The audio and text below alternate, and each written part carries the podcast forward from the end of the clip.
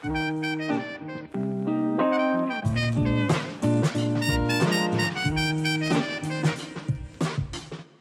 everyone, welcome to SCU Buzz Podcast. I'm River, and today we'll be taking a deep dive into better understanding ourselves and others through the field of counseling. Joining me is Professor Ebi Cocodia, a professor of counseling and a registered integrative therapist. Ebi is also the course coordinator for the new Bachelor of Counseling set to launch in 2024. We will be chatting about what counseling is, how it differs from psychology, and what makes a good counselor. Welcome to the podcast, Ebi. It's great to have you join us. Thanks for having me, River. Lovely to be here. So, shall we start off by you telling us a little bit about yourself and how you developed an interest in counseling? So, my background um, initially is in education and psychology, and then I've done some counseling training. I have always had an interest in helping people. And I always say to people when they come to me saying, I'd like to be a um, counselor, um, I'd like to be a therapist, you know, I say, why do you want to do this? So I, I draw from my experiences. I'll say I'm, I'm the classic helper. I like to help people with whatever problems they have. I've just been there for them. And as a, I started off obviously as a school teacher because I've done an education degree and then I've done further studies in um, educational psychology and then counseling. And I felt like that background brought me to where I am today as a as a practicing counselor, and academic and researcher. So that's where I am right now. Just I'm at the place where I feel like let's train people, you know, let's do a bit of counselor education and help people get to that place where they would also like to um, be practicing um, counselors. Mm. So, would you be able to tell us exactly what counseling is and how counselors differ from psychologists or therapists? Or, as you said just then as well, that you'd also studied educational psychology? Yeah, I get that question a lot. They're like, what's the difference? Besides the fact that um, psychologists have a Medicare provider number, counselors do not. What happened is with counseling, it was it was not a regu- regulated profession um, we're getting to that point now where you to to be endorsed as a practicing professional counselor, you want to be part of um, the professional bodies ACA, that's the Australian Counselling Association, or PACFA, which is the Psychotherapy and Counselling Federation of Australia. They endorse the counselors, um, professional counselors. With the psychologists, there's obviously the APS, um, there's um, the professional bodies and the AHPRA register for um, psychologists where psychology is a protected profession. It's it's you know they've had this fight many years ago where they got recognized. With counselors, we do not diagnose. You, we're not doing any diagnosis. We're not telling you you're bipolar. We're not telling you you have ADHD. We're not doing the intelligence testings or any of that. What we do is more the talking therapies, uh, where, where we um, psychologists there is a prescribed way to do things, whether it's CBT, which is cognitive behavior therapy, we within the counseling profession tend to do obviously we will do so CBT, that's cognitive behavior therapy and other kind of approaches um, to counseling, but we are not going to diagnose the clients. That's the difference. That's not the role of a, of a. Mm. So, what is the science behind talk therapy and what type of benefits does it have? The way I see it, and based on what the research has shown, what we do realistically as as counselors is we talk, you know, kind of uh, to the client, kind of addressing the psychological issues that they are having. You know, we're supportive. It's a guided conversation, um, which can lead to profound changes in, in the individual's thoughts, their emotions, um, behaviors, and their overall well-being.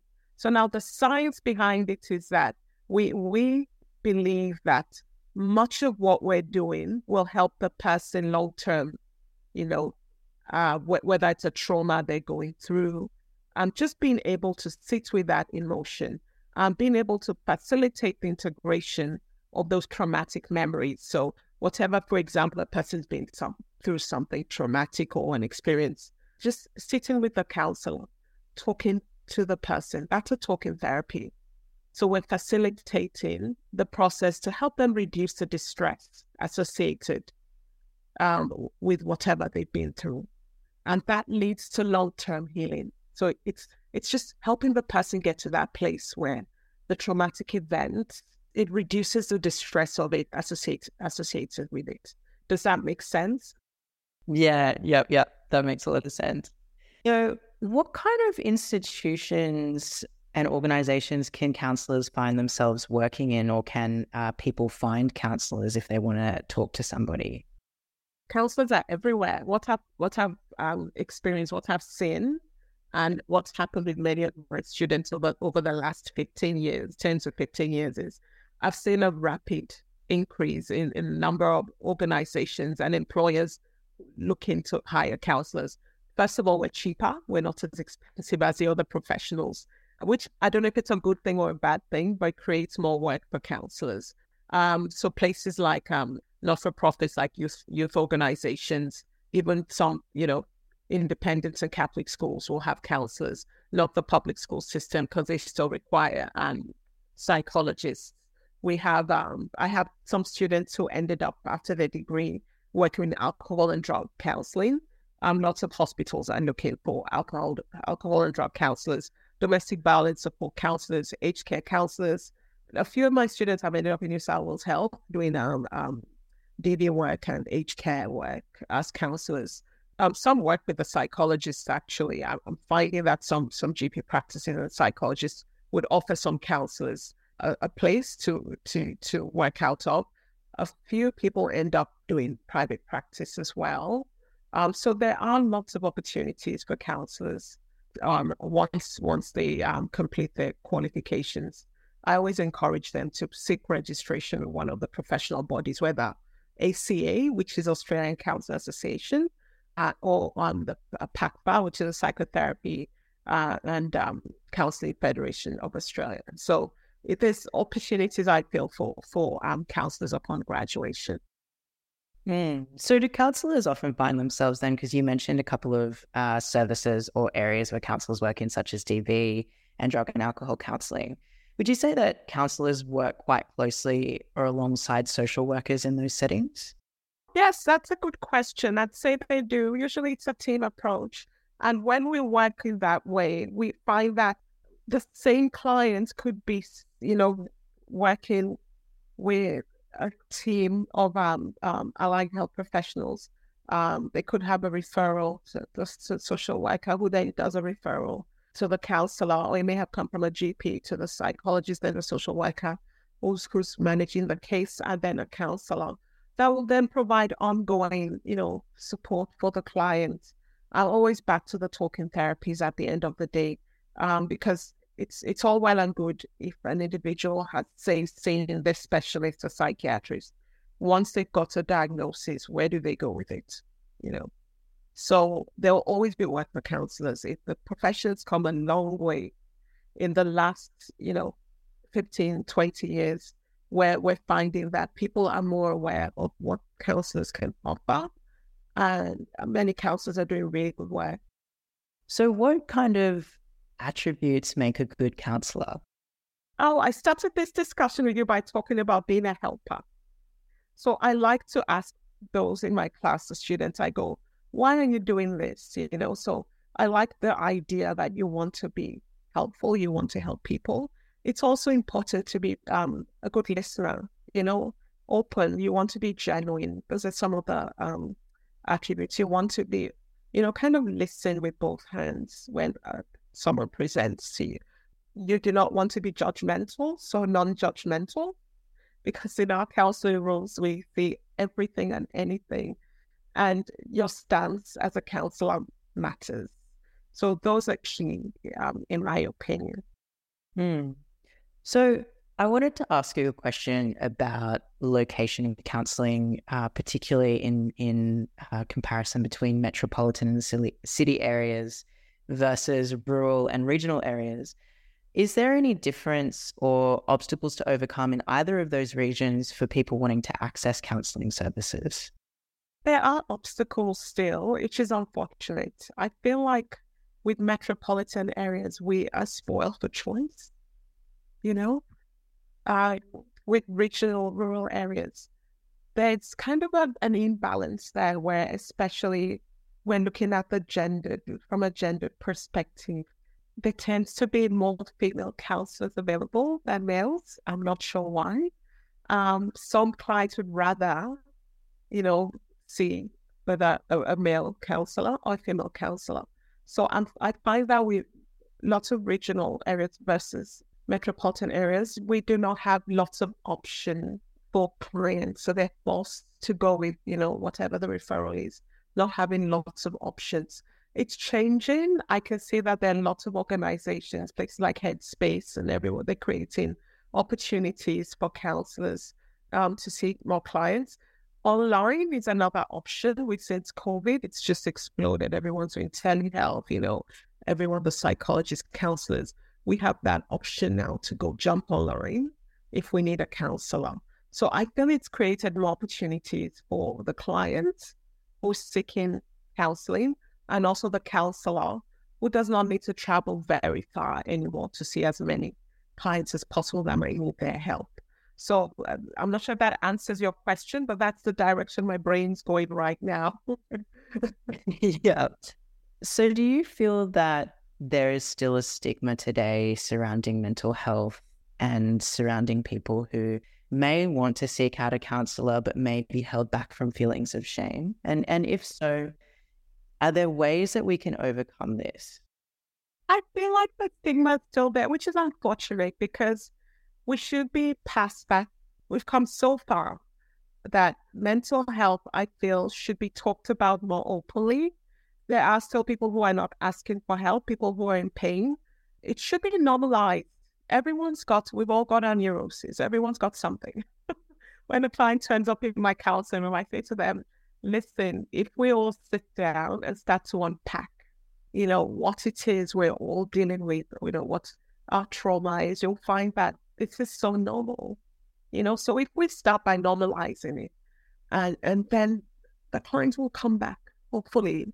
Hopefully there's a connection between, you know, client and counselor. There's only so much I can teach in a classroom when I teach, you know, in a lecture with the students. But I always say to counseling students, if your client doesn't come back the first time, then the next client doesn't come back. And then the third time, the third client, then there is a problem with your counseling, you know? But realistically, there are some clients that really will not return to counseling. But if you keep trying as a counselor, keep developing your skills, feel like you should be able to connect to the client. They shouldn't feel that the stigma around, you know, mental health, help seeking and they should come back to you. They should, you know, at some point connect with a counselor. It may not be you that, you know, the first counselor. It may be another counselor. But the more we say, listen, they, this is an open discussion. We should not say mental health um, should should be stigmatized. It, it's not uncommon in, in every society. Mm. So you mentioned just then that sometimes clients won't come back to counselors for various different reasons, whether that's for stigma, whether that's because the client and the counselor don't necessarily meet each other's needs uh, in that professional setting. What advice do you have for counselors or your students when coming up against clients who no longer want to return to that practice or to that particular counselor? If, if what I would say to a student, are you asking what I'd say to my students if that happened? I'll say take heart, don't don't be discouraged. They may just be visiting. I call those kind of clients visitors. It's not unusual to have a client who's a mandated client or who's a visiting client. Um, and it's it's fair for a client to say, listen, this is not a good fit for me. Some may be looking for a Christian counselor or someone who identifies with the LGBT community or someone who identifies as someone from their culture. I've had clients who say to me, You are not Filipina. You are not from the Philippines. I will not see you by. I didn't take offense. What should have happened at the beginning was the intake counselor should have asked, What is your preference? Uh, do you have, would you like to, you know, to see it or you're open to, you know, whoever we refer you to? So I will say to, to students that just, you just keep, you know, developing your skills. And that's why we, we say in CalSafe, always seek supervision. You know, even if I'm 100 years old, I will always have a supervisor. so that you get guidance and there's always oversight on counselors, registered clinical supervisors that you go back to if you're unsure about what you're doing. Back to the drawing board, more training. We have lots and lots of training in counseling over the years. There's a certain number of professional development you must do each year, as with psychology or social work, so that you're learning new skills. You know, you can say, listen, I'd like to learn EMDR, or I'd learned, I'd like to learn to become, you know, a cognitive behavior therapist or, or emotionally focused therapist. You need to go do additional training, you know, so you can't just see clients without doing additional training every so often. So that would really help, you know, as for our professional development. Mm. So the new Bachelor of Counselling is commencing next year at Southern Cross University. Would you be able to tell us a bit about that course and what students can expect? Yes, it's all exciting. We're, we're receiving applications now, lots of interest. We've done open day, interest on the Gold Coast, on my campus as well, COPS. So the degree is a three-year degree. We're going to have um, third year would be fully, eh, you know, placement semester. Term one, we're now on a term basis. That we term one, two, three, and four. You you'll have your pracs, the whole thing. You're going to go to placement. Um, you'll be immersed at an agency. It could be a school setting, a hospital, um, uh, just a facility that's willing to have counselors in training. You'll be sent out there for 100 hours for the first block, first two terms. And then the next two terms, you do another 100 hours. And that is a requirement for accreditation with ACA or PACFA. Um, luckily, we, we've been successful in, in getting our endorsement, PACFA, um, ACA accreditation. So let me correct that. ACA is the Australian Counselling Association. They've just written to us yesterday uh, that they've approved our application for accreditation. So that's really good for those who are looking to pursue professional work as a um, counselor for completing the degree, because then you have assurance that your degree is accredited by one of the professional um, bodies. So within that degree, we have um, first year will be initial skills training. You know, what what is counseling? What are the theories of counseling? We'll start to teach you attending skills. You know, how to talk to a client, just listening. You know, just you do lots of experiential work, lots of um, uh, role plays. We will have intensive uh, residentials on campus. There will be some online as well components, a bit of both. You get to meet your colleagues, so you won't be working in isolation, obviously. So across the three-year degree, we will have a mix of residentials on campus, online, um, as required by our accredited bodies, because we can't just be fully remote counseling requires lots of, you know, human connection. And we get that um, within the course. Um, the second year, especially, we have um, options for the students to learn a bit more about areas they may be interested in, like family therapy. Some people may be interested in uh, in counseling just couples or children. We've got um, units that they can study so that they start to learn about working with children, how you do counseling with children or with families, we also do addictions. That's very important. We do some addictions counseling because lots and lots of employers are asking, you know, for people to have some kind of experience or, or learning around it. So it's good to know the theory and then we'll show you a bit of the practice around addictions um, counseling as well. Then across the degree, we then teach you a few counseling modalities just to get the, the students started so they're confident enough to go to the placement and say, oh, I've learned a bit about um, acceptance and commitment therapy. I'm going to practice it now at placements and see how I go with my um, clients. And the good thing is, in the third year, the supervisor is going to be available to help you hold your hand while you're doing placements. So if you try a counseling approach and it doesn't work, back to the drawing board with your count with your supervisor. You say, listen, supervisor, I tried to do CBT or I tried to do ACT the client wasn't having any of that. Where did I go wrong? Or how can I, you know, uh, go back to the counseling room with a new approach? So there's lots of support every step of the way throughout the degree. Fantastic. So, what advice do you have for students that are thinking about undertaking this bachelor? I'll say you'll enjoy it every step of the way. It's a learning process because it's not just about helping other people. You also learn more about yourself. There's a lot of self awareness there, lots of formation work, lots of self reflection. Because before you can help other people, you want to start with you. I always encourage people that seek your own counseling first. Ask yourself, why do I want to do this? You know, before you start to um, help other people, you want to make sure that you have sought your own help as well. So that it should be very exciting. I'll say learning to be a counselor will be very exciting at SCU. So, Ebi, I have time for one last question for you. What advice do you have for listeners who may have been thinking about reaching out to a counselor and accessing support?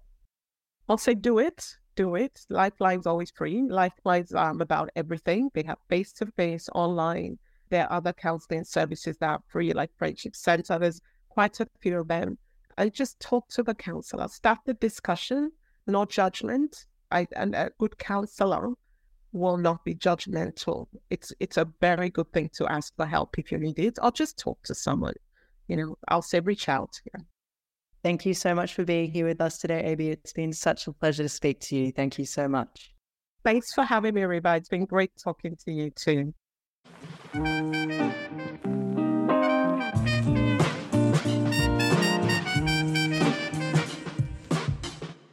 We would like to acknowledge the traditional owners of this land. We would like to acknowledge and pay our respects to elders past, present, and emerging.